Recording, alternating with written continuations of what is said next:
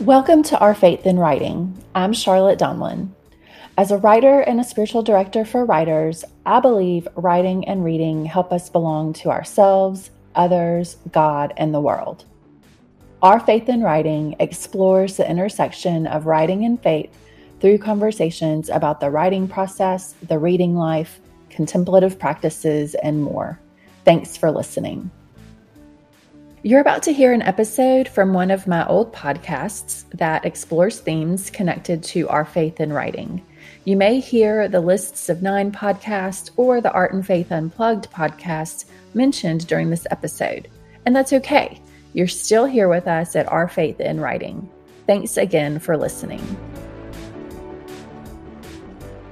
I had COVID for several days, and while I was sick, I watched Gilmore Girls, and I don't think I had ever watched it besides like when it first came on TV a long time ago, way back in the day, when you had to like sit down and watch it on whatever night it came on. Um, so it's been fun. Like I started with episode one, season one, and I can't remember what season I'm on now um, Rory is starting her sophomore year at Yale. So that's where I am now. Um, so while I've been watching Gilmore Girls, what I have noticed the most is the food. And a quick Google search showed me that a lot of other people have noticed the food in Gilmore Girls. And um, okay, let me back up a little bit. When I was earning my MFA at Seattle Pacific University, um, I had to read 60 books and write what they call an annotation for each of those books. Now, every person in the program does annotations differently, um, or sort of, or can, but the way I did them was I found something that the author did well and wrote like a thesis statement about what they did well and found three examples, wrote about those examples, um, provided a bit of literary criticism, if you will, and then at the very end applied it to my own work or wrote about how I could apply that literary device to my own writing. So, um, if I were to annotate Gilmore Girls, I would write about the use of food in Gilmore Girls to highlight the ways we belong to each other. So that would be my thesis. And then I would pick like three examples and write about it. But I'm not going to write an annotation about Gilmore Girls. I'm going to just talk about it a little bit here. Um,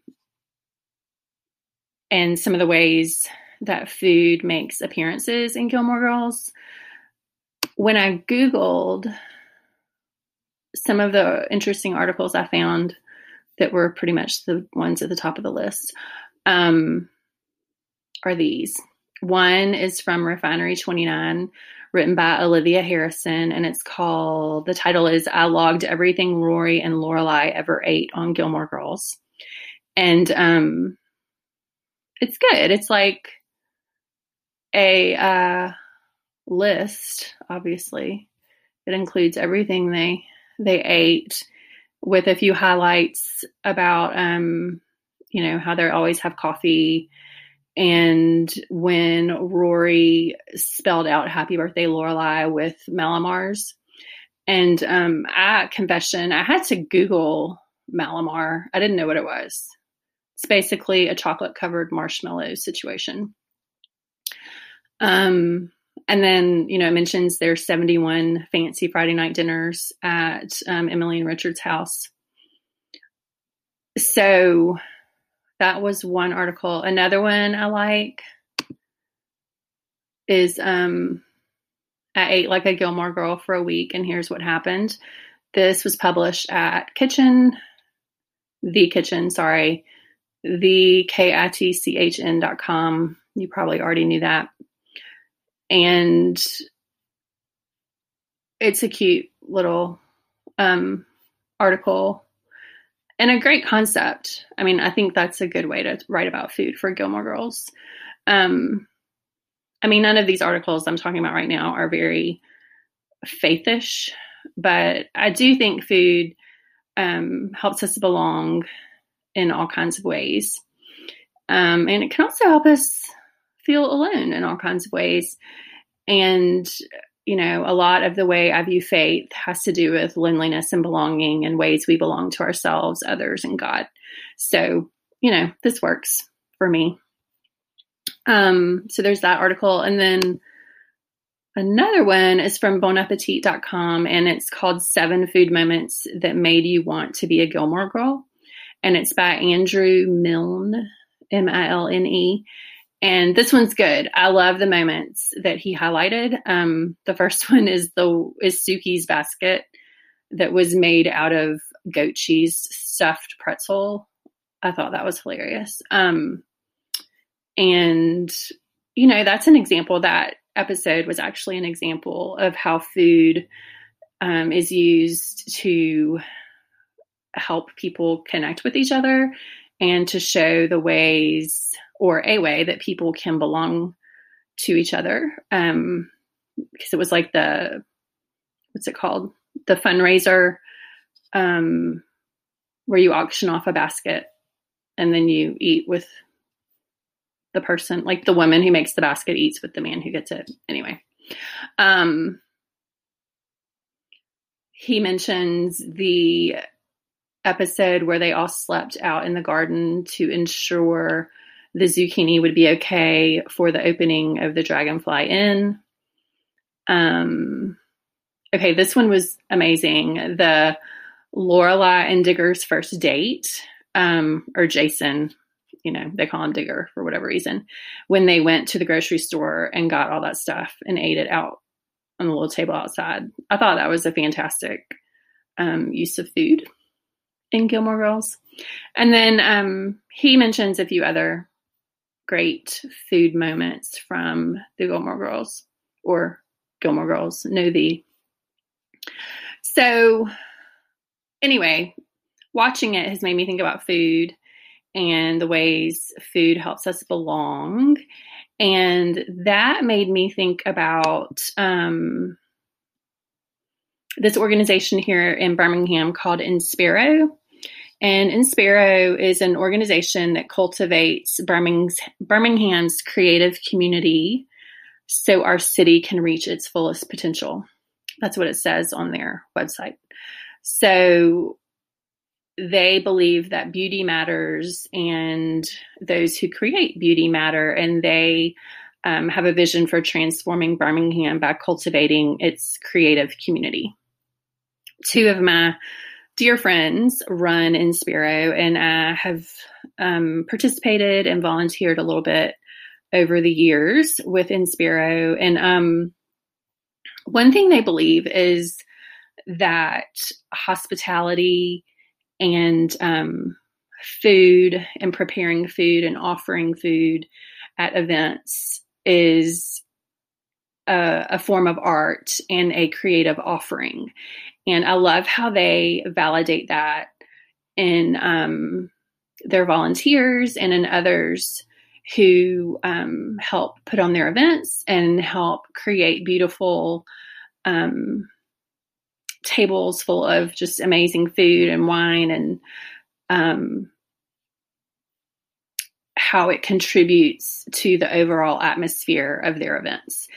Um, they also do meals with pastors and artists and have these amazing conversations um, and talk about ways that um, church leaders can be encouraged by artists and how artists can be encouraged by church leaders.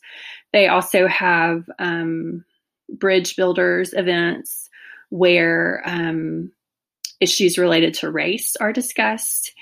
And they, um, you know, have retreats like Lent retreats and Advent retreats and things like that. They do a lot. And um, the reason I'm talking about them is just I love how they view food and hospitality as um, beautiful offerings that we can offer to others as a form of art. So that's kind of one thing that um, food and Gilmore Girls led me to. Um, another thing I want to mention is edible theology. So edible, edibletheology.com is run by Kendall Vanderslice. And um, on her website, it says it's a project exploring the role of food in spiritual formation. So, Kendall also wrote a book called We Will Feast Rethinking Dinner, Worship, and the Community of God. And I read it couple months ago, I think. um, it's wonderful. It's so great. It talks about um, ways food and faith are connected and different forms of dinner churches that Kendall um, visited and researched and um, studied. So I highly recommend the book. There's a lot that you can apply just in normal everyday life and um and a lot you can apply like within a church setting. Um it's fascinating. I love books that tell me something new. you know, a lot of books about faith can um, just kind of rehash the same thing over and over again. This is not like that. Like, this is a beautiful book, um, very well written and lovely. And it's a bunch of stuff that I didn't really know about or haven't heard about. And um, so I definitely recommend We Will Feast. And I recommend you check out edibletheology.com um, she offers workshops, curriculum, and different resources for pastors and other church leaders. It says that um, they believe that at the table, God calls us to seek the unity of the body, even especially when our theological, social, and political differences threaten to tear us apart. Eating points us towards continual communion with one another, with our bodies, with all of creation, and ultimately with God. So um, check that out. You can also find Kendall on Instagram. Her account there is Edible Theology, one word. Um, her posts are beautiful there, of course. And I'm going to read a couple of quotes from her book that I like so that you can know what you're getting into there if you read the book. So, um, early on, I think in the introduction, maybe. Yes. So here's a quote from the introduction Food is not just a collection of nutrients. Every bite of food is a full sensory experience, a combination of sight, smell, texture, and taste that draws people together. When we eat, we experience the delight of the created order. We experience the sensory magnificence of our human bodies. We commune with one another. And through this connection with all of creation, we commune with and delight in our Creator as well. I love that. And that just gives you kind of a sense of where she's coming from in this book. Um, Another quote is from her chapter on loneliness and um, a dinner church called St. Lydia's. All right, here's what Kendall wrote Our God ordered the world in such a way that our deep craving to be in communion with others and our physical need for nourishment are met in a manner that brings great delight, reflecting on the joy God finds in our communion. When the early church met together over meals, they worshiped God through this deep knowledge of communal delight. And um, this chart, sorry, this chapter about loneliness is fantastic. Um, I mentioned it to Kendall and told her that I would love to read more of her thoughts about loneliness and food and the connections between the two. And um, it sounds like she is working on that. So hopefully that will be coming soon to all of us. And that's all. I'll just read those two. So I highly recommend this book, and um, it, it'll just make you think more about ways food connects us to ourselves, others, and God. Um, it'll help you think about ways food can be art and can be a creative offering to others and to ourselves. And um, I don't know, I think you'll like it. All right, that's all for this episode of Our Faith in Writing. Thanks so much for listening and giving your attention to the ways writing and reading help us belong to ourselves, others, God, and the world. I'd love for you to visit us online at ourfaithinwriting.com, where you can find more information about my spiritual direction for writers and other contemplative offerings, read essays and articles by writers who care about faith, and learn more about our partners and sponsors. I'd also love to connect with you on social media. You can find me on Instagram and Twitter at Charlotte Donlin. Subscribe to Our Faith in Writing wherever you listen to podcasts, and don't forget to rate and review the show, letting us know how these conversations help you feel less alone in your writing life and your reading life.